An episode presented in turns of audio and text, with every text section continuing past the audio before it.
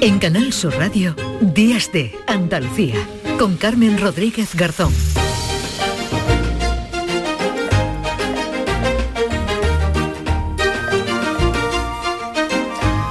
Pues decíamos, seguimos en Días de Andalucía hasta las 11 de la mañana. Les acompañamos en este programa en el que nos proponemos hacerles más agradables las mañanas del sábado y del domingo. Muchos estarán trabajando, como nosotros, otros tomando el primer café, planeando qué hacer durante el día y otros quizás aprovechando que no tienen que trabajar, alargando ese momento de levantarse de la cama los sábados y los domingos. Invitan a eso, al remoloneo. Pues hagan lo que hagan, estén solos o acompañados, les invitamos a que se queden con nosotros aquí en Canal Sur Radio, en la radio pública de Andalucía. Hoy será, será, será, será mi primer día y mañana también y el resto de mi vida.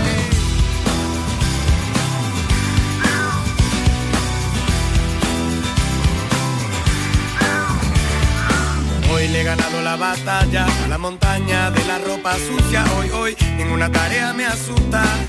Pues no sé si el resto de mi vida como cantan estos atlánticos que tan buen rollo transmiten siempre, pero de verdad que es un placer acompañarles desde hoy durante todos los fines de semana aquí en Canal Sur Radio en las mañanas de los sábados y domingos. Les voy a confesar una cosa, que pese a que hace ya 20 años que me pongo delante del micrófono, hoy me siento una novata los nervios me acompañan desde hace días, desde que me hicieron este encargo, que recibí con ilusión, pero también con mucho respeto y con algo de miedo. ¿Recuerdan cuando volvían al colegio después del verano? Se supone que la vuelta a clase era ya algo que nos pasaba todos en los meses de septiembre, pero cada curso Sabíamos que iba a ser más difícil que el anterior, que podía tocarnos un profesor más duro, más exigente, que igual no coincidíamos con los amigos en clase, teníamos que hacer nuevos. Pues así me siento yo un poco hoy, pero sé que tengo maestros de 10 todos los eh, colaboradores que nos acompañan cada fin de semana, maestros de la música clásica, del cine, del flamenco,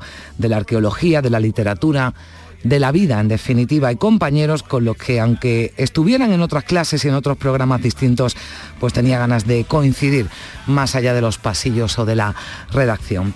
Pero eso sí, en este colegio, en este centro, la nota la ponen ustedes, así que yo espero conseguir al menos el aprobado. Me lo iré currando para conseguir también el notable. Lo primero y lo más importante, gracias a todos por estar ahí. Ya les adelanto que el programa de hoy viene cargado de, asuntos y de personajes importantes. Enseguida vamos a hablar de la salud mental, porque esta semana eh, se ha celebrado el Día Mundial y hemos conocido datos que nos invitan a la reflexión y que preocupan porque se incrementa el número de personas que padecen depresión, estrés, ansiedad u otras dolencias más graves. Y vamos a preguntar a quienes saben de esto qué está pasando, qué podemos hacer para evitar estas enfermedades. ¿Hay medios suficientes para ayudarlos o para ayudarnos? Y si sigue en la actualidad, aunque sea de vez en cuando, seguro que han escuchado hablar del lío que tienen montado en el mundo judicial, porque se ha ido Carlos Lesmes, ya es sustituto o sustitutos porque Lesmes era presidente del Consejo General del Poder Judicial y del Supremo y ahora estas instituciones pues tienen presidentes distintos. Y esto parece que complica todavía más las cosas, pero lo que hemos hecho es citar a dos jueces esta mañana para que nos hablen de qué es lo que ha pasado, cómo afecta esto a la justicia ordinaria, porque es importante que se renueve el órgano de gobierno de los jueces. Lo que pretendemos esta mañana es, con un lenguaje claro y sencillo, entender qué está pasando en el órgano de gobierno de los jueces y cómo nos afecta.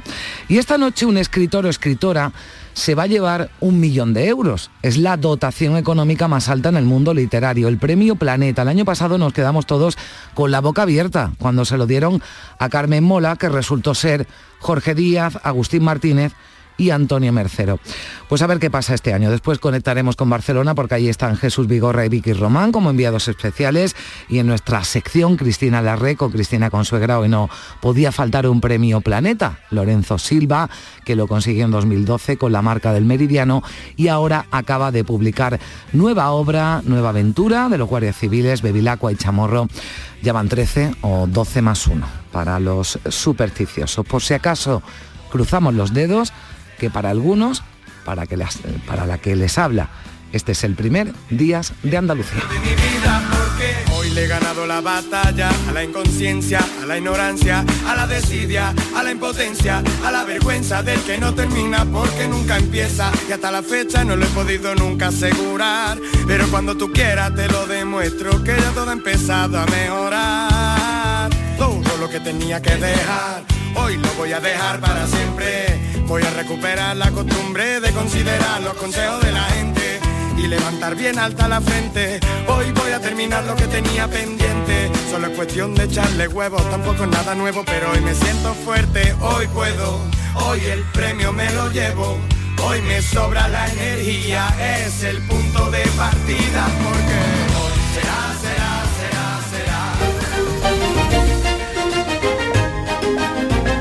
En Canal Sur Radio, Días de Andalucía, con Carmen Rodríguez Garzón.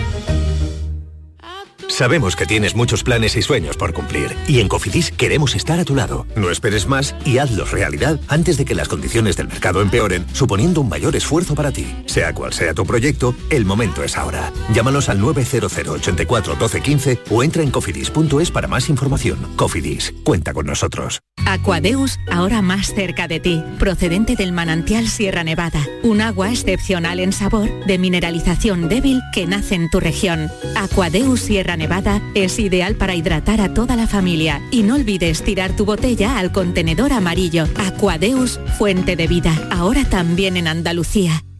En Cofidis puedes solicitar hasta 60.000 euros sin cambiar de banco. Llámanos al 900 84 12 15 o entra en cofidis.es para más información. Cofidis, cuenta con nosotros. Para presentar el sorteo 11 del 11 de la 11 os traemos a Laura y ya veréis por qué. Laura, dinos, ¿qué día naciste? El 11. ¿De qué mes? Del 11. ¿A qué hora? A las 11 y 11. Y ahora dinos tu número favorito. El 6. Hombre, no. Venga, anda, di el final. Ya está a la venta el sorteo 11 del 11 de la 11. Con 11 millones de euros y 11 premios de un millón. Este 11 del 11 también puede ser tu día. El 6, con lo bien que íbamos. A todos los que jugáis a la 11, bien jugado. Juega responsablemente y solo si eres mayor de edad. En Canal Sur Radio, Días de Andalucía, con Carmen Rodríguez Garzón.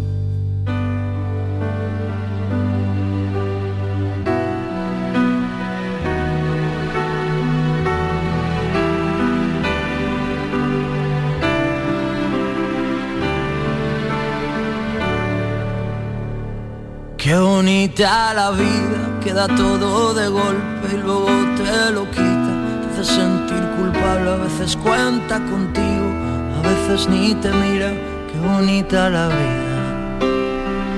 Qué bonita la vida cuando baila su baile, que se vuelve maldito. Cuando cambia de planes, ahora juega contigo, tras tantas comparte. Qué bonita la vida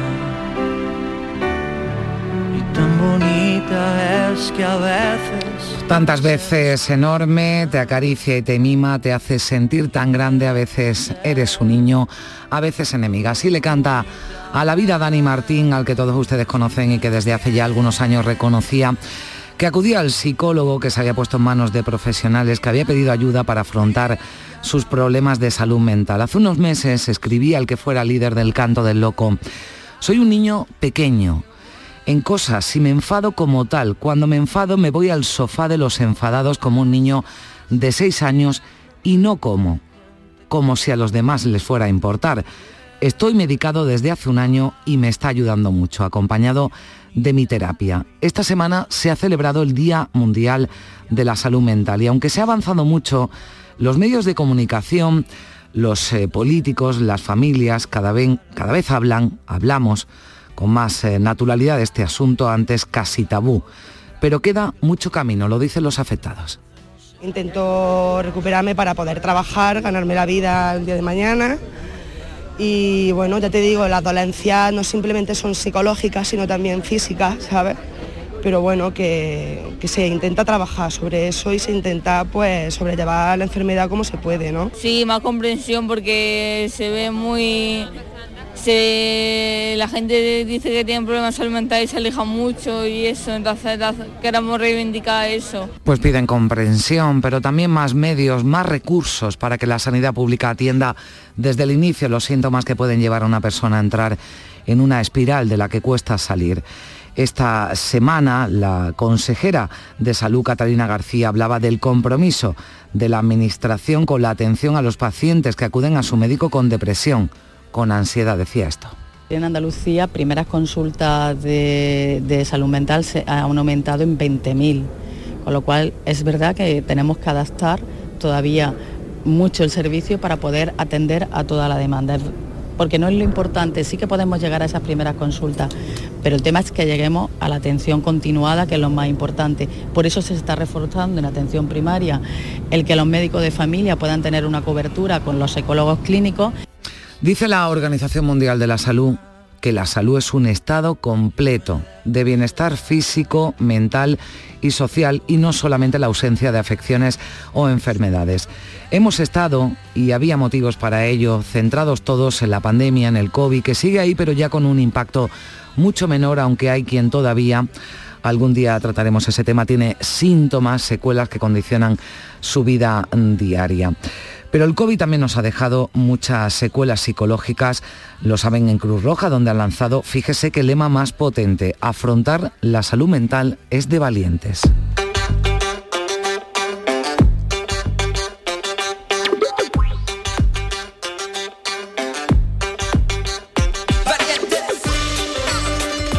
Es que pedir ayuda cuando se necesita, acompañar a quien lo necesite y ayudar a otras personas es un gesto de valentía, pero para ello hay que poner esa ayuda sobre la mesa, dar a conocer qué medios y quién puede ayudarnos. Por ejemplo, Cruz Roja te escucha, 900-107-917 es el teléfono que esta organización puso en marcha en pleno confinamiento pero que sigue funcionando y que ha tenido un crecimiento del 160% más de llamadas que en 2021. ¿Qué ha ocurrido o qué no ha ocurrido en este 2022? para que se haya producido ese incremento tan alto que se ha notado también en la atención primaria, donde cada vez acuden más personas, mayores, jóvenes, acuden a pedir ayuda. Sobre esto hablamos a esta hora con el psiquiatra Luis Gutiérrez Rojas, psiquiatra del Hospital Clínico de San Cecilio de Granada. Doctor, ¿qué tal? Muy buenos días. Muy buenos días, encantado de saludarle. Igualmente, ¿ha empeorado nuestra salud mental en los últimos tiempos o es que hablamos más de ello? Pues por desgracia no solo que hablemos más de ello, que creo que era muy importante, indicar el papel de la, de la psiquiatría y de la salud mental, sino que efectivamente ha aumentado, ¿no? Yo estaba editando los datos de la consejera de cómo aumenta el número de consultas en atención primaria, pero en general hemos visto un incremento en lo que llamamos patología mental menor, en el sentido de que son cuadros más leves que, la esquizofrenia o que el trastorno bipolar, pero que generan mucho sufrimiento, ¿no? Cuadros de ansiedad, cuadros de depresión, cuadros de, de, de fobias, también tenemos problemas de trastorno de la conducta alimentaria, más adicciones, decimos, comportamentales, y es decir, personas que, son adictas pues, pues a los videojuegos o internet. Y yo creo que todo eso tiene que ver, como tú señalabas, pues que durante la pandemia hemos estado muy preocupados de que bajara la incidencia, que no hubiera más contagios, que no hubiera más pacientes en UCI, eso es importante, pero quizá no hemos puesto el foco en que en esta en, la población general, pues mucha gente susceptible y al final tener a toda la población confinada con todo el impacto que ha tenido además a nivel laboral, a nivel económico, pues ha generado en muchas personas un gran sufrimiento psíquico del que todavía no se han recuperado. Y, también me, me, atrevería a decir que hay mm. quizá un cierto bombardeo a veces de, noticias negativas. Yo ahora estoy, estoy de, baja eh, paternal y, por las mañanas que veo ahora un poco más la tele, bueno, es que es alucinante. Todos los días estamos con la guerra de Ucrania, estamos con el cambio climático, estamos con el problema energético. Y claro, al final eh, los medios de comunicación, lógicamente, tienen que hablar de las cosas negativas, pero, pero claro, esto genera una situación a veces de angustia, de, tristeza, de desesperanza, de pesimismo, que, incrementa todos estos casos de patología eh, depresiva y ansiosa. Mm. ¿Hay, ¿Hay algún sector eh, de la población que sufra de manera especial ahora esos problemas de, salud mental, influenciados también por lo que usted dice, ¿no? por, por ese bombardeo ¿no? de, malas noticias, por el sufrimiento también personal que puede tener, eh, pueden tener en alguna, en alguna familia, por problemas económicos, por alguna, alguna pérdida, pero hay algún sector, porque por ejemplo en esos datos de Cruz Roja hablaban de que mayores y jóvenes son los que están protagonizando un mayor número ¿no? de llamadas que yo diría que pues, lo que vemos el día a día ¿no? en la consulta. Por un lado, todo lo que es población infanto-juvenil, es alucinante a veces, por desgracia, el, incremento que ha habido de conducta, por ejemplo, de intentos de suicidio, a veces algunos intentos de suicidio de baja letalidad, pero no dejan de ser pues una señal de alarma ¿no? en, población joven y también, por desgracia, suicidio consumado. suicidio va creciendo en, la población y, en infanto juvenil hemos tenido un gran incremento. Y luego otro sector, como señalabas, a las personas más mayores. Vivimos una sociedad que con una tasa de calidad muy baja, a veces con, muchas personas mayores que no tienen apoyo sociofamiliar, que se sienten solas y que, y que se desesperan, ¿no? Y que no tienen, pues eso, ¿no? Una familia que a lo mejor, esto que decimos de la España vaciada, de personas que se tienen que ir a los grandes núcleos de población y gente que se queda sola, pues también es una población. Y por tercer, tercera pata serían gente que está sufriendo de forma pues salvaje en, su, en, su, en, su, en su trabajo diario el, impacto este de la crisis energética, ¿no? Personas que eh, autónomos que no llegan a fin de mes, que, no pueden pagar la factura de la luz, que no saben cómo salir de esta situación, porque además las expectativas son que este año, después de este año, va, a haber todavía más problemas, ¿no? Todo el mundo dice que viene una crisis a principios de, de año y todo eso genera una expectativa muy negativa, ¿no? Esa sensación de que esto no tiene salida, que no sé por dónde tirar y que no sé cómo voy a resolver mis problemas de la vida cotidiana. ¿Y qué hacer cuando uno pues eh, detecte ¿no? O, empieza a sentir síntomas que indiquen que puede sufrir algún trastorno? ¿Cómo, eh, cómo tratarlo? ¿Cómo combatirlo? Bueno, por un lado necesitamos, eh, bueno, lo más importante es el apoyo sociofamiliar, ¿no? Sentirme querido y acompañado por las personas de mi entorno, mi familia, mis amigos que me puedan apoyar, que me puedan entender. No, se trata de decir a las personas que se anillen o decir a las personas que no tienen importancia, porque eso deprime mucho, o decirle que la depresión, que esto yo creo que es un gran mito, ¿no? Es algo propio de personalidades débiles y lo que tienen que hacer es espabilar y, enfrentarse a la vida y no quejarse tanto. Yo creo que esos consejos al final son contraproducentes. Se trata más bien de escuchar, comprender, permitir que las personas se desahoguen. Y cuando vemos señales de alarma, las señales de alarma son pues ideas obsesivas que no se me quitan a la cabeza, pensar mucho en la muerte, ideas muy negativas o muy pesimistas de cara al futuro, claramente síntomas depresivos, una tristeza especialmente intensa que hace que yo no pueda llevar una buena vida, es decir, que no haga las cosas que me gustaba hacer, o el, asociado a algún, consumo de sustancias que, empeoran totalmente el pronóstico. Cuando hago todo eso y como esta persona necesita ayuda, pues ponerlo en manos de un profesional. Y aquí tenemos psiquiatras y psicólogos que están, claro, lo ideal es en la red pública, sé que está bastante saturada, pero intentar que, que sea atendido, ¿no? Por lo menos para descartar que no se trata de una, de una patología.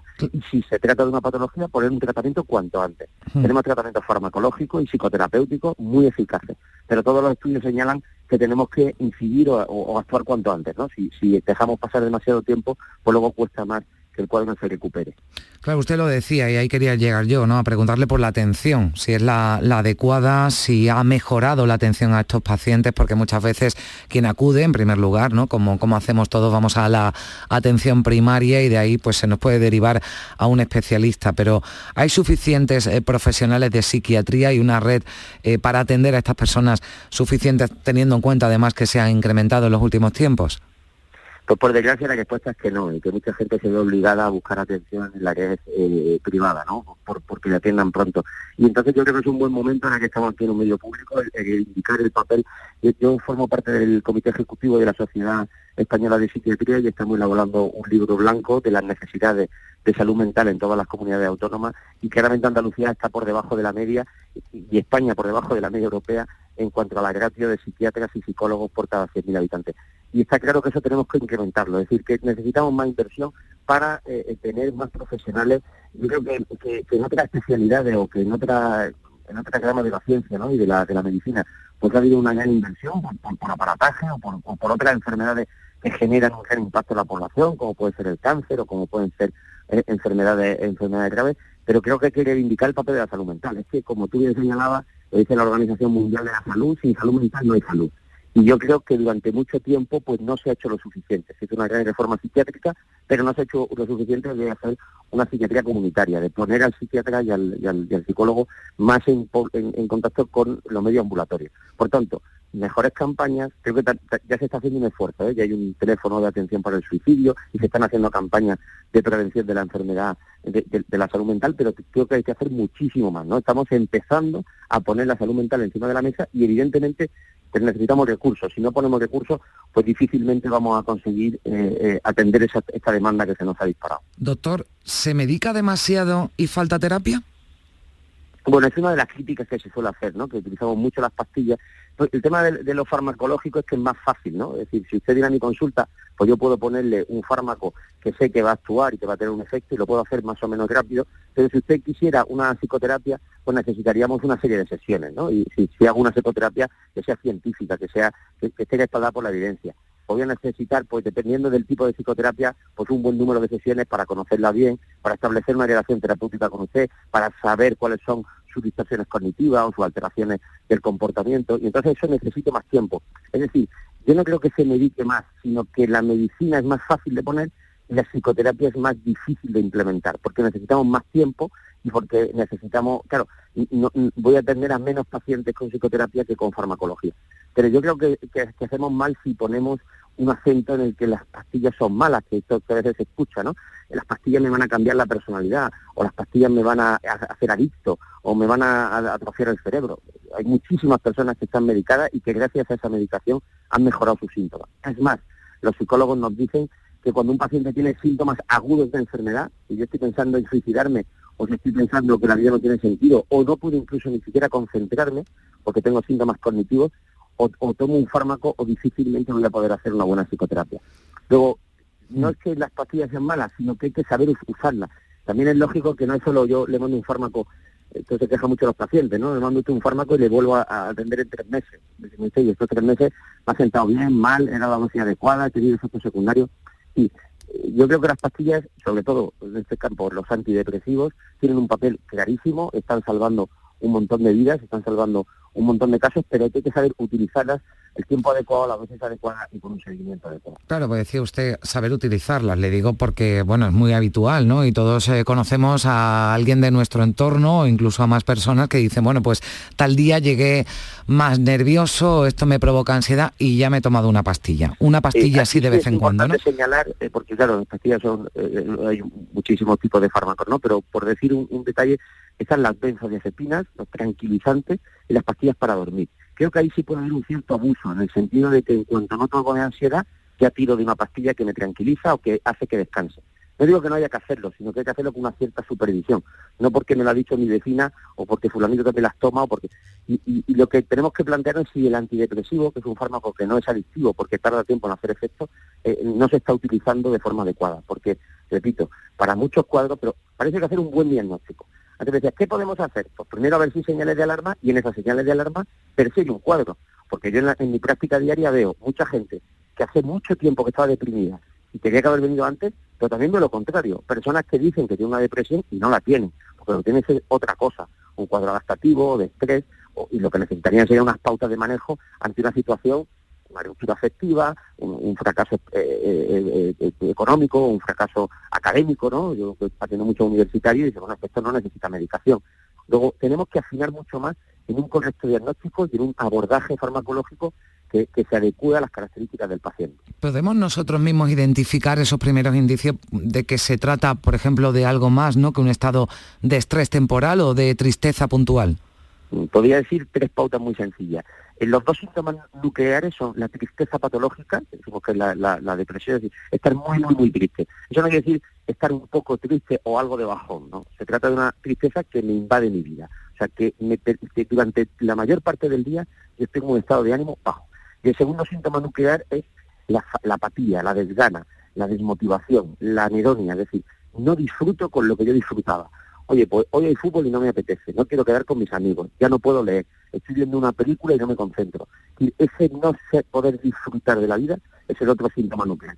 Y que esos dos síntomas, junto con muchos otros, eh, la alimentación, el sueño, la sexualidad, las ideas, con, los pensamientos, eh, eh, el cansancio, la astenia, la apatía, ¿no? Todos esos síntomas que estén mm. mantenidos más de 15 días. Es decir, si alguien me dice que lleva tres días mal, o alguien me dice que está muy deprimido, pero lleva una vida bastante normal, o es capaz de llevar su vida medianamente normal, pues no tiene una depresión. Si la, depresión es una enfermedad, no es una forma de ser o una tontería, y impacta en mi vida, familiar, social y laboral. Es decir, no soy capaz de mm. hacer lo que yo hacía antes. Eh, se aparecen esos síntomas, se mantienen en el tiempo, impactan en mi vida, y esos son señales de alarma como para pedir ayuda. Bueno, algo que te incapacita, ¿no? Igual que por eso decíamos que la salud, en este caso, la física y la mental, ¿no? La importante, claro, exactamente. Si uno tiene un pie, un pie roto, no se puede levantar y si tiene algún problema mental tampoco. Ya me dijera, no, yo tengo una depresión de caballo, pero ayer estuve todo el día en la feria. Bueno, pero usted, eso no es una depresión. Exactamente. es que usted está de bajón o, tiene un problema o está angustiado por un problema de la vida cotidiana. También se trata de, de, como en este programa que es de, como digo, tiene una función pública, eh, diagnosticar bien y no se trata de psiquiatrizarlo todo. Hmm. Eh, a veces también pasa, es decir, que los problemas de la vida cotidiana no son enfermedades mentales, son problemas de la vida cotidiana. Quizá también en un determinado número de pacientes lo que sucede es que tenemos que tener más fortaleza psíquica, yo lo pienso que tengo muchos hijos, eh, para que mis hijos tengan la capacidad de que cuando tienen un, revés o un problema puedan enfrentarse a hmm. él y quizá aquí también tenemos que hacer mucha prevención. Pues le agradezco mucho Luis Gutiérrez Rojas, psiquiatra del Hospital Clínico de San Cecilio de Granada, que nos haya acompañado y le deseo que nos ha dicho usted que está de baja paternal, pues esa, le felicito por esa reciente paternidad, que la disfrute y muchas gracias. Muchísimas gracias. Tengo que decir que estamos aquí en Granada un poco apenados, sé que ha habido una gran cobertura por la muerte de Jesús Candel, compañero mío del hospital, una persona que con, con su luz y sus sombras, ¿no? Yo creo que ha puesto la salud y la sanidad encima de, la mesa y para mí ha sido una gran pérdida. Está un poco la ciudad de Granada consternada, hoy, hoy será el, funeral y en fin. Espero que, que su figura nos sirva para poner y reivindicar el papel de la salud pública encima de la mesa. Pues hablaremos de ello enseguida. Muchísimas gracias, doctor. Un saludo. Un fuerte abrazo, gracias a vosotros. Bueno, en Málaga, en el Hospital Clínico, funciona, y digo lo de funciona con todas las letras, la unidad de prevención e intervención intensiva en conducta suicida. Miguel Guerrero es responsable de esa unidad y Cicerón del Hospital Clínico de Málaga. ¿Qué tal, Miguel Guerrero? Muy buenos días. Muy buenos días, Carmen. Bueno, cuéntenos qué proceso se sigue. Hay un perfil quien tiene ideas suicidas. Entiendo que viene normalmente, y hablábamos con el doctor Gutiérrez Roja, acompañado de un problema de salud mental. Sí, en muchos casos sí. El, padecer un trastorno psicológico, un trastorno mental, es un factor de riesgo que, verdad, incrementa la probabilidad de que una persona pueda verse involucrada en una conducta suicida, pero no necesariamente esa relación es determinante. La enfermedad mental no está relacionada ni explica ni es necesaria y apenas diría suficiente para explicar la ideación suicida, pero es cierto que es un factor de riesgo. Nosotros en nuestra unidad Cicerón atendemos a personas que puedan acudir a las urgencias hospitalarias del, del, Hospital Costa del Sol por haber realizado un intento de suicidio, independientemente de su gravedad, o bien cualquier persona de que en el centro de salud mental de referencia o en los equipos básicos de atención primaria se detecta por parte de algún facultativo una persona que está en riesgo de suicidio, que está pensando o que está planificando o ha mostrado intención de querer acabar con su propia vida. Todos estos pacientes se derivan directamente a esta unidad Cicerón y son atendidos por este programa eh, psicoterapéutico. Ahora que escuchaba a mi compañero Luis, pues es una psicoterapia que ha mostrado efectividad durante hacemos un seguimiento, un apoyo durante los siguientes 12 meses, durante un año, porque es la ventana de tiempo, la ventana temporal que la evidencia científica nos ha dicho que es de mayor riesgo para repetir una conducta suicida. Eh, eh, quien tiene intención de suicidarse da señales, habla abiertamente de esa idea que le, que le, que le ronda la cabeza. Es muy interesante esa pregunta, Carmen, por, también es muy compleja de, responder porque hay tantos suicidios como personas que pueden llevar a cabo eh, una conducta autolítica, pero es cierto que mayoritariamente, y diríamos que eh, hasta el 80% de las personas que fallecen por suicidio, por suicidio consumado, sí que dan estas señales, sí que verbalizan en algún momento su intención de querer acabar con su vida, de una forma más o menos directa, porque puede haber alguna persona que haya perdido algún familiar por esta terrible causa y diga, pues a nosotros no nos dijo nunca nada, y eso también es posible, pero son los menos casos. La dificultad está en que en el entorno, no solamente el profesional, el sanitario, sino también en el social, en el familiar, en el comunitario, nos cuesta todavía mucho, no estamos educados para escuchar eh, las situaciones de sufrimiento y para poder identificar esas señales de alarma, esas señales de alerta que comentaba también eh, Luis Gutiérrez, para esenciar esa situación de riesgo y poder conectar Ay, tenemos algún problema con esa eh, comunicación con el doctor Miguel Guerrero, responsable de esa unidad de prevención e intervención intensiva en conducta eh, suicida. Eh, ¿Nos escucha? No, hemos perdido esa, esa comunicación con, Miguel Guerrero. Vamos a, a intentar recuperarla porque estamos abordando hoy este asunto, el de la salud mental, y queríamos conocer cuál era el éxito ¿no? de, esta unidad porque está reduciendo de forma considerable eh, las, ideas ¿no? suicidas de esas personas, las conductas suicidas de quien llega. Eh, Miguel nos escucha, ¿no? Perfectamente, vale, yo no, no os he dejado escuchar. Sí, ¿cuál es, que le iba a preguntar, cuál es el éxito de, esta unidad? Porque cada caso tendrá un tratamiento específico, ¿no? Pero están teniendo resultados muy, muy buenos. A mí me, resulta especialmente satisfactorio la tasa de adherencia terapéutica. ¿Esto qué es? Pacientes que cuando entran en el programa de psicoterapia de la unidad Cicerón no abandonan de manera prematura, no abandonan, no abandonan de manera precoz el seguimiento hasta que se valida o se termina todo el programa tal cual está diseñado. Y esa, ese porcentaje tan elevado de más del 97% de las personas que terminan es una bondad porque las personas que se encuentran en crisis suicida de manera convencional tienden a desvincularse de manera eh, prematura, de manera rápida, a los seguimientos de salud mental cuando la crisis se contiene, pero no da tiempo a poder trabajar los factores de riesgo y potenciar los factores de protección para prevenir precisamente la recaída. Por tanto, ese, ese porcentaje de alta adherencia explica o da a entender de que cuando se establece una verdadera alianza terapéutica, cuando hay una atención que es accesible, que es disponible, que es intensiva, eh, como decía antes Luis Gutiérrez, no esperando a que los pacientes tengan que acudir cada tres meses, sino que se pueda atender en el número de sesiones óptimo que marca el programa, demuestra que las personas sí que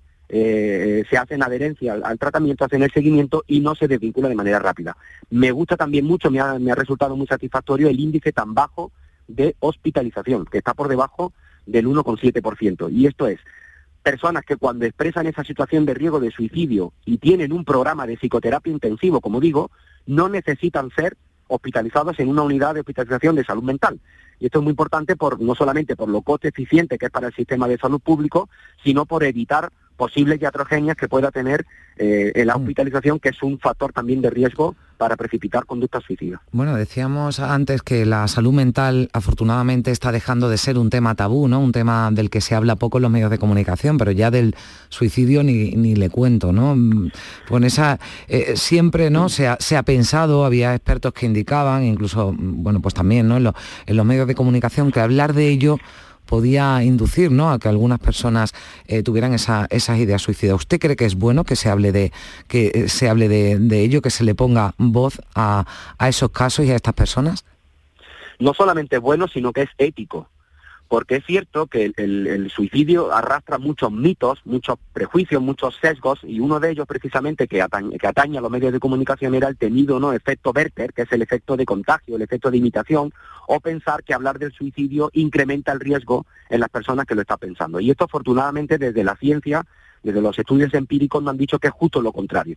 No es cierto. Hablar del suicidio es preventivo. Ahora bien, el matiz está en hablar de una manera responsable de una manera sana y de una manera donde no se exprese de manera sensacionalista, dramática, donde no se den datos erróneos, donde no se dé información sesgada, y eso sí que sabemos que puede ser dañino. Pero hablar de manera responsable, ajustándose, por ejemplo, a las recomendaciones que nos dan las guías eh, del Ministerio de Sanidad, de la Organización Mundial de la Salud, es muy preventivo. Y eso sí que eh, tenemos un lema eh, que yo creo que puede entender todo el mundo, y es que no se puede prevenir aquello de lo que no se puede hablar. Y por tanto hay que sacar de ese tabú y de ese mito y de esa y de ese silencio institucional, incluso diría político, en el que se ha visto sometido el suicidio y esto obviamente también está cambiando, pero va muy por detrás de la normalización, por ejemplo, de la salud mental.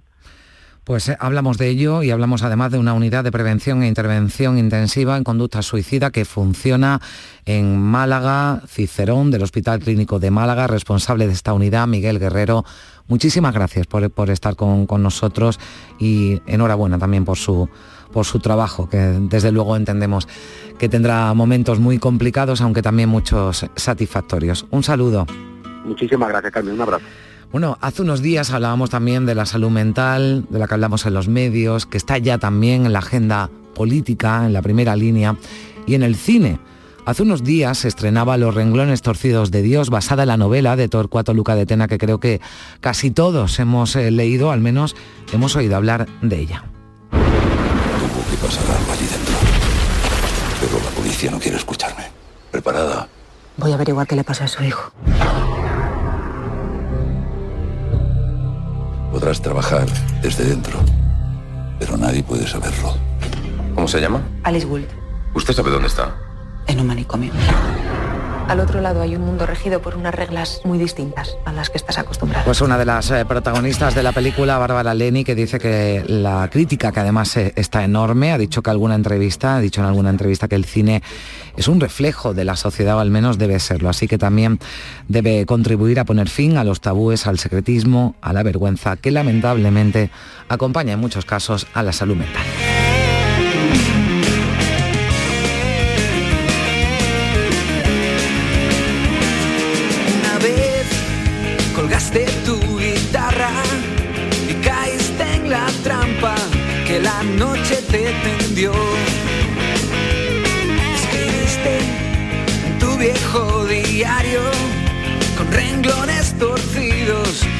Palabras sin valor.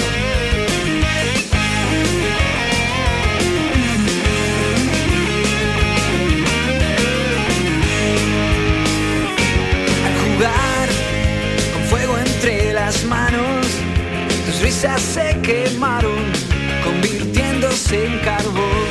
¿Y tú? ¿Qué radio escuchas? Yo escucho el programa del Yuyu en Canal Sur Radio. Yo escucho la tarde de Canal Sur Radio con Mariló Maldonado.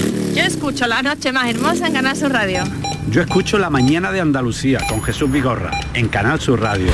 Canal Sur Radio, la radio de Andalucía. Yo escucho Canal Sur Radio. Canal Sur Sevilla.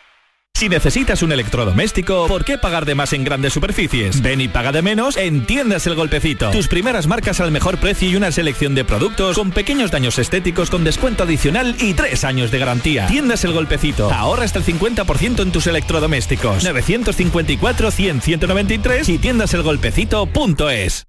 Rafael vuelve a Sevilla con su gira triunfal. 24, 25, 26 y 27 de noviembre en Fibes.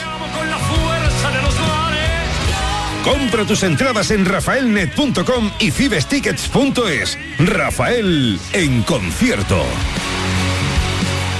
Pero Pepe, Carmen, qué guapísimos estáis. Tenéis la piel perfecta. Sí, hemos ido a Clínica Doctor Ortiz y nos ha aconsejado lo mejor para los dos. Nos han transmitido seguridad y confianza. Son muy completos. Tratamientos de arrugas, rellenos faciales, láser, cirugía plástica, injertos capilares, ginecología. Pide tu cita gratuita en Clínica Doctor Ortiz y siéntete segura en tu clínica estética de confianza. Pacientes reales, belleza natural. Cinco Océanos, la boutique del congelado, llega a Sevilla y abre su primera tienda en Cerro del Águila. Hasta el 1 de noviembre, jamoncito de muslo de pollo a 1,90 el kilo. Cinco Océanos, especialistas en productos congelados, variedad, calidad y precio con la mejor atención. Jamoncito de muslo de pollo a 1,90 el kilo. Cinco Océanos Cerro del Águila, calle Afán de Rivera 144. Este sábado almorzamos y merendamos con fútbol. Juegan Girona Cádiz Mallorca, Sevilla y Córdoba Algeciras en partido de Primera Federación. y atención al baloncesto. Fuenlabrada Betis, Y Covirán Granada, Bilbao. la gran jugada de Canal Sur Radio. Este sábado desde las 2 menos cuarto de la tarde con Jesús Márquez. Más Andalucía. Más Canal Sur Radio. Días de Andalucía. Con Carmen Rodríguez Garzón. Canal Sur Radio.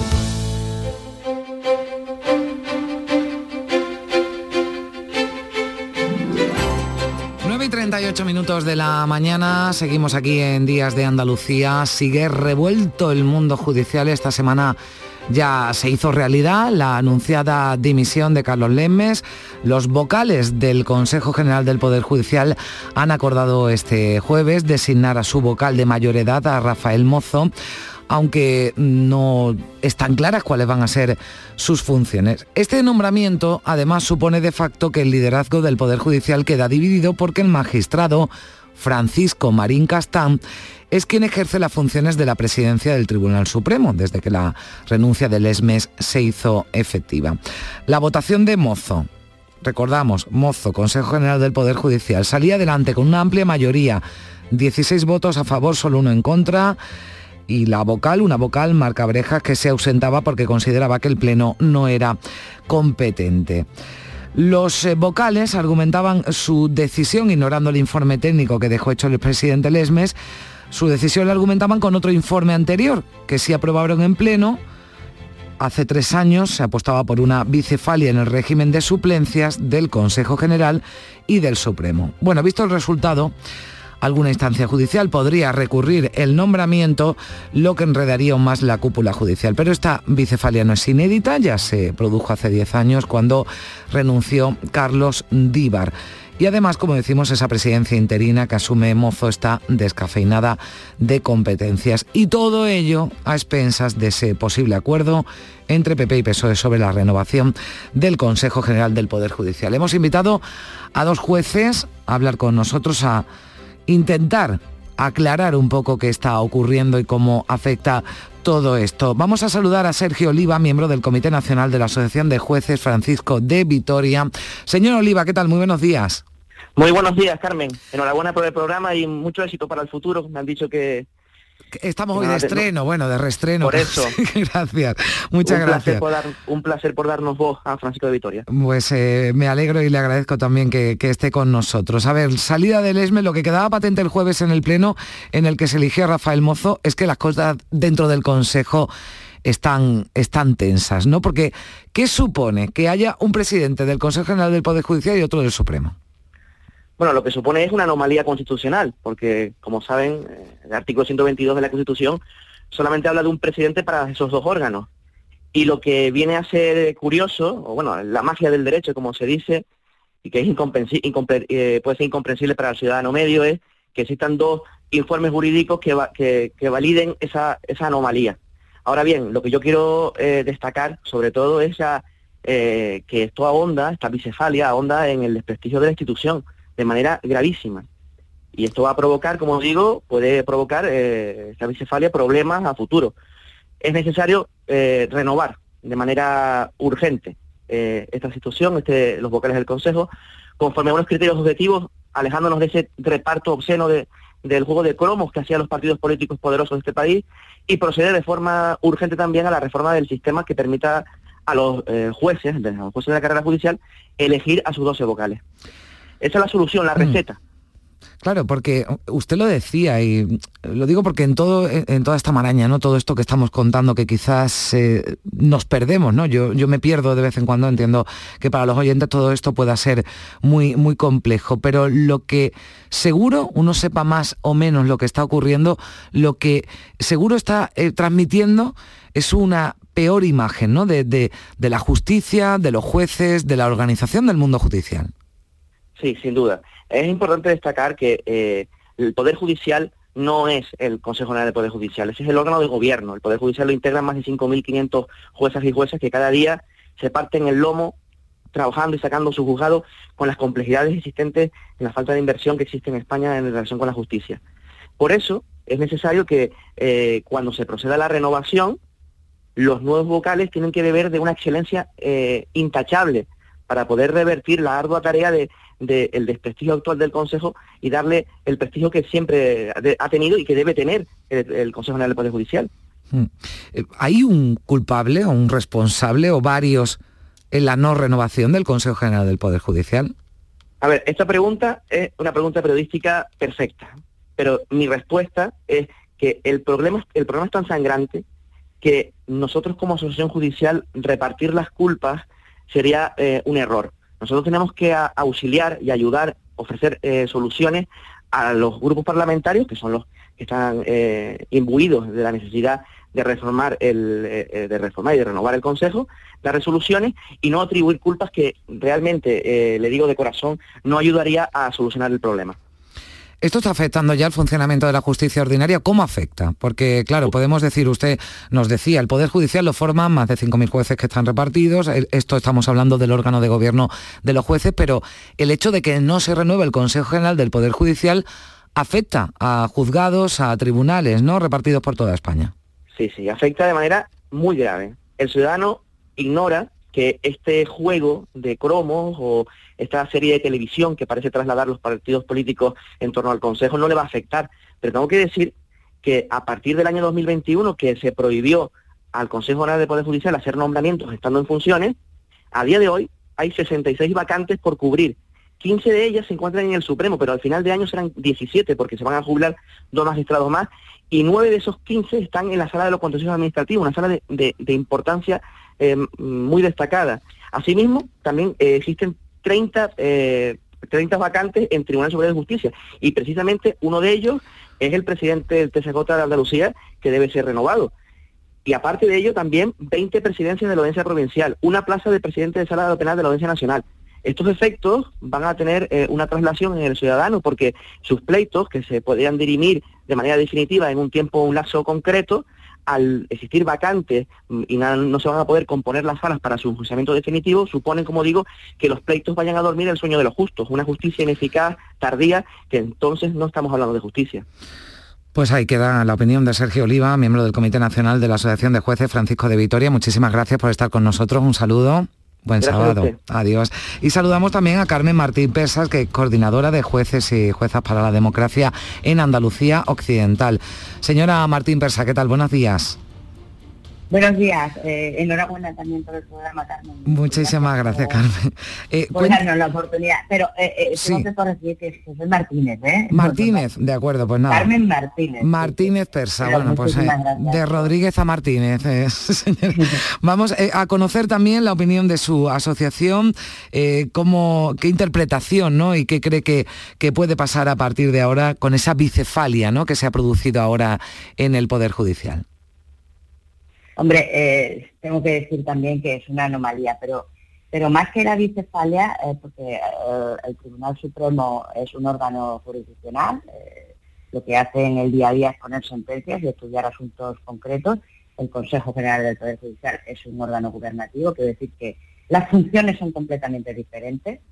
en, en, algún país puede estar regulado incluso que no coincidan esa figura. Eso es grave, porque no es lo que tenemos previsto en nuestra normativa grave, pero es mucho más grave y mucha mayor disfunción democrática que tengamos cuatro años de caducidad de este Consejo. Esto sí que es grave. es lo verdaderamente mm. grave y lo que está provocando todo lo demás. Mm. Eh, y además, aquí tengo que recordar, nosotros lo recordamos en, Fuerza y Fuerza para la Democracia, que la ley orgánica del Poder Judicial, que ha de cumplirse por todos y cada uno de los ciudadanos, incluyendo a políticos y políticas, dice que los presidentes del Congreso, de los diputados y del Senado tienen que adoptar las medidas necesarias para garantizar esta renovación y para garantizar que se produzca en plazo. Entonces, ellos tienen la responsabilidad y ellos tienen que procurar encontrar esos consensos. Parece que se han dado... Lo, que urge es renovar. Que se han dado paso, el señor Martínez habló de los políticos para ponerse de acuerdo. ¿Esos avances cree que finalmente pueden llegar a buen puerto? yo no me atrevo a decir ahí nada porque se han escuchado estas cosas antes y después no, no ha salido, no, no ha llegado a buen puerto. Eh, desde luego yo, eh, desde nuestra relación, creo que de todas las acciones apelamos a la responsabilidad de, los grupos parlamentarios y, que, esto lo, lo, desbloqueen ya de una vez. Y después, después, pues que se hagan las reformas que se tengan que hacer para mejorar esto, para evitar que sucedan estas cosas eh, nosotros como jueces y jueces para la democracia no, no apoyamos, no apoyamos el sistema de elección directa de los jueces y las juezas, no lo apoyamos porque creemos que, el sistema este, con las mejoras que haya que, haya que hacerle, el sistema este es bueno porque encaja más con, con, la configuración que tenemos en nuestro Estado de lo que es la justicia. El artículo 117 de la Constitución española dice muy claro que la justicia emana del pueblo. Y para, y para que el pueblo tenga de alguna manera una participación, el pueblo tiene que intervenir. Y no hemos intentado de momento de otra forma que no sea a través de las cámaras, a través del Congreso y del Senado. Mm, cierto es también, que a lo mejor no se dice mucho últimamente, que las cámaras no eligen a los jueces que les. No, es el Consejo el que aporta una lista de jueces, una lista de jueces candidatos, y ya el Congreso elige. Eh, este sistema ha venido funcionando ¿Habrá que, hacerle sus retoques para mejorarlo? Pues sí, seguramente que sí. Bueno, pues Pero no nos parece, no nos parece eh, que encaje bien con la soberanía popular el que eh, seamos cinco mil y pico personas las que elijamos a un órgano constitucional que no solo, esto también es importante, que no solo tiene funciones gubernativas, eh, sino que tiene otras funciones muy importantes, como por ejemplo elegir a dos miembros del Tribunal Constitucional, mandato que han incumplido ahora recientemente, mandato legal que han incumplido porque no lo han, elegido estos dos, miembros. Tienen que elegir, como ha comentado Sergio antes, tienen que elegir a los miembros del Tribunal Supremo, a los miembros de los altos tribunales, esas funciones son, eh, van más allá de las funciones gubernativas. Tienen que ver con el propio sistema democrático y ahí el pueblo tiene que decir algo. Por eso a nosotros no nos parece tampoco la elección directa. tiene que haber un sistema mixto en el que las cámaras participen. Entiendo que usted no está de acuerdo cuando se dice, bueno, este tema no interesa a los ciudadanos. Mm, nosotros lo hemos traído aquí porque creemos que sí interesa y porque, como nos eh, comentaba Sergio y, y apuntaba usted también, Carmen, esto afecta a la justicia ordinaria, la elección de jueces, esto nos puede afectar ya, nos afecta a los ciudadanos que, tenemos, ¿no? Que alguna, eh, algún asunto pendiente con, con algún juzgado, con algún tribunal. Hombre, en los tribunales de, a pie, los que estamos nosotros, lo que soy yo, por ejemplo, pues, eh, pues no, nosotros vamos a nuestro trabajo, lo hacemos igualmente, pero sí que es verdad que si la ciudadana y los ciudadanos quieren hacer recursos, quieren formalizar recursos y llegar a altas instancias judiciales, al Supremo, a los tribunales superiores de justicia, a las audiencias provinciales, ahí sí se ven afectados. Sí se ven afectados porque hay muchísimos mandamientos pendientes. El Tribunal Supremo está bajo mínimos, mm. bajo mínimos no puede estar resolviendo como tendría que resolver.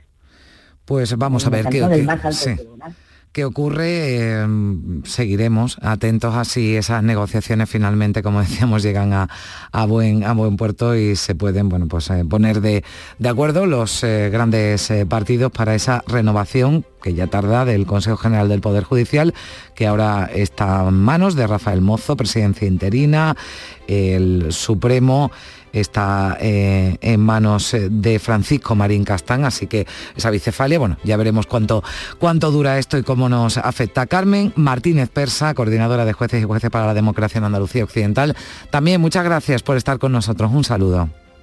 Muchas gracias, Carmen. Adiós, nueve minutos para las diez de la mañana.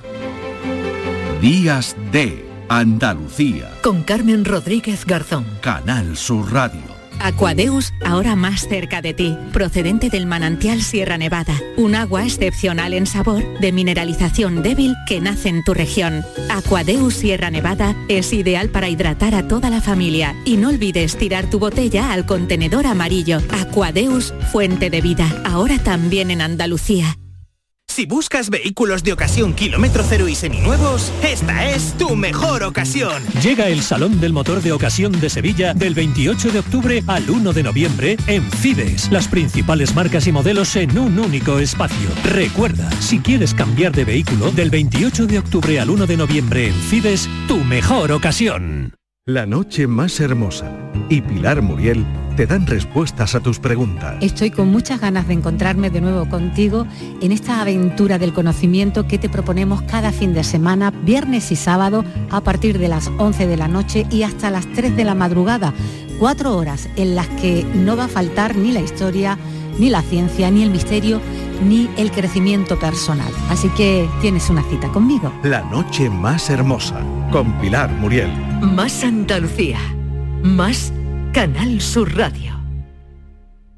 Los sábados y domingos disfrutamos de Andalucía y de su gente. Contigo, en Gente de Andalucía con Pepe da Rosa. Tradición, cultura, patrimonio, fiestas, historia, música, humor, gastronomía, pero sobre todo mucha gente de Andalucía. Con optimismo, con alegría, con espontaneidad, como es la gente de Andalucía. Gente de Andalucía, los sábados y domingos desde las 11 de la mañana, con Pepe da Rosa. Más Andalucía, más Canal Sur Radio. Días de Andalucía. Con Carmen Rodríguez Garzón. Canal Sur Radio.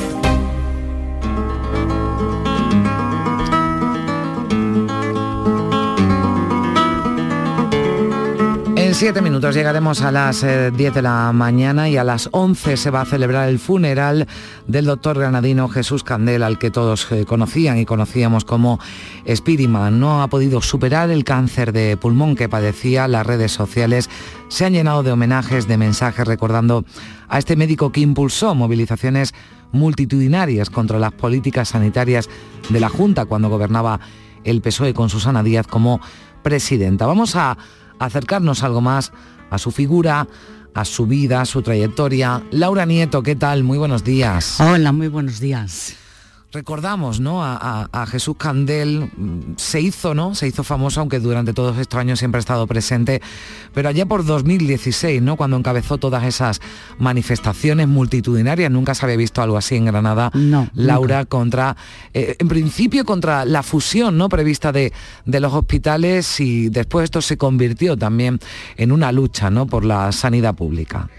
Sí, en principio él luchaba para que los hospitales no se fusionaran, eh, porque decía que se iban a dividir las especialidades y eso era tener al ciudadano de un hospital a otro, ¿no? Así comenzó su lucha, así comenzó su movilización, así eh, llegó a sacar a Granada a miles y miles y miles de personas, pero no solo en esa primera manifestación, sino en otras muchas que se organizaban de forma espontánea cada vez que se sabía que Candel estaba en un juzgado o en la fiscalía, la gente iba a apoyarle. Se convirtió en un auténtico líder de masas, protagonizando esas manifestaciones multitudinarias y mantuvo contenciosos judiciales con la expresidenta de la Junta, Susana Díaz, y con destacados representantes de la Consejería de Salud. Como tú decías, ha mm. muerto a los 46 años a consecuencia de un cáncer de pulmón y fue entre 2016 y 2017 cuando comenzaron, cuando se organizaron, se celebraron esas protestas ciudadanas. Fíjate, Carmen, el hashtag dos hospitales llegó a mm. ser trending topic en Twitter en aquellas fechas, pero es que lo mismo ha sucedido con su muerte. Granada estaba con él, hemos recuperado un sonido de esa primera manifestación.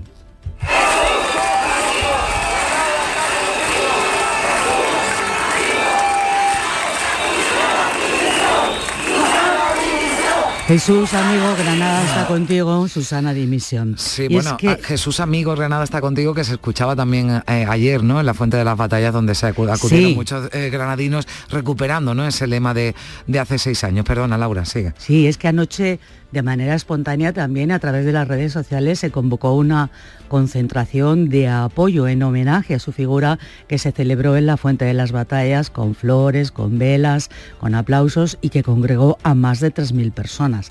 Ya sus compañeros se habían concentrado también a mediodía a las puertas del hospital. Te decía, Carmen, hmm. que se enfrentó directamente a la expresidenta de la Junta de Andalucía, Susana Díaz, que llegó a denunciarlo por injurias y calumnias, ganando el juicio a la presidenta. E, el médico había acusado a Díaz de presunta prevaricación y malversación de fondos. No había día en esos años 16 y 17 sin vídeo en las redes, ni cesó una sola jornada en sus reivindicaciones. Vamos a escuchar un testimonio es un poco largo, dura unos 30 segundos, pero resume perfectamente su reivindicación, lo que él pedía. Eso no tiene ningún sentido. O sea, la medicina no se puede separar. Es decir, cuando un paciente ingresa en un hospital, y más un hospital general, tiene muchas muchas complicaciones, se necesita muchas veces evaluar por distintos especialistas. ¿Qué está pasando con esta fusión que ellos llaman fusión? Pues que los pacientes se están continuamente trasladando. Ver que tengo que trasladar una patología aguda a otro hospital con lo que supone eso y el riesgo para la vida del paciente en muchos casos, y ya no hablemos de pacientes hospitalizados, pues claro, es decir, eh, se debe de parar esa decisión, si lo está pidiendo a gritos no solo ya los profesionales, sino la ciudadanía. Y se salió con la suya. Hmm. Susana Díaz desmontó el proceso de fusiones hospitalarias, llegando incluso a cesar a gran parte de la cúpula de salud. Coincidiendo con su enfermedad, este médico de urgencia granadino centró sus esfuerzos en la Fundación Unidad de Apoyo a Pacientes Oncológicos. Este testimonio que vamos a escuchar, la verdad es que sobrecoge porque no es el candel al que estamos habituados a oír. Estas son sus palabras sobre esta unidad cuando ya estaba muy enfermo. Hay muchísima gente que me quiere con locura. Han sido capaces de montar esta guapo y mantenerla y que trabajen allí ya más de 16 personas. Bueno, pues esto es un resumen de la vida de Jesús Candel. Gracias, Laura. Bueno, eh, nos decía antes un compañero suyo, ¿no? El psiquiatra Luis Gutiérrez Rojas, que con sus luces y con sus sombras, que dejaba desde luego, bueno, pues un gran hueco y un gran dolor, ¿no? Y un recuerdo, sobre todo en, en Granada, en Albolote, donde residía, que se ha decretado ese día de luto oficial. Y desde aquí también queríamos recordar, ¿no? Fíjate que, precisamente mañana, mañana 16 de octubre, se cumplen seis años de esa manifestación, 50.000 granadinos. Algo similar ocurrió eh, cuando eh, asesinó ETA ¿no? a, a Luis Portero, pero no se había visto algo así, ¿no? No se ve, no se ve habitualmente en Granada una manifestación de, de esas características. Así que desde No, luego nunca. poder de convocatoria tenía Spiritman Jesús Candel. No, ya te digo, Granada estaba con él, eso sin duda. Y al final, pues tenemos dos grandes hospitales. Gracias Laura, a las 11 de la mañana. El funeral llega a las 10 de la mañana, boletín de noticias y continuamos aquí en Días de Andalucía en Canal Sur Radio. Cuando me miren sabrán que me toca ser feliz. Sabes, he pasado mucho miedo. Este bicho es un abismo. Se me cansa el cuerpo, se me parte el alma y a llorar. En Canal Sur Radio, Días de Andalucía, con Carmen Rodríguez Garzón.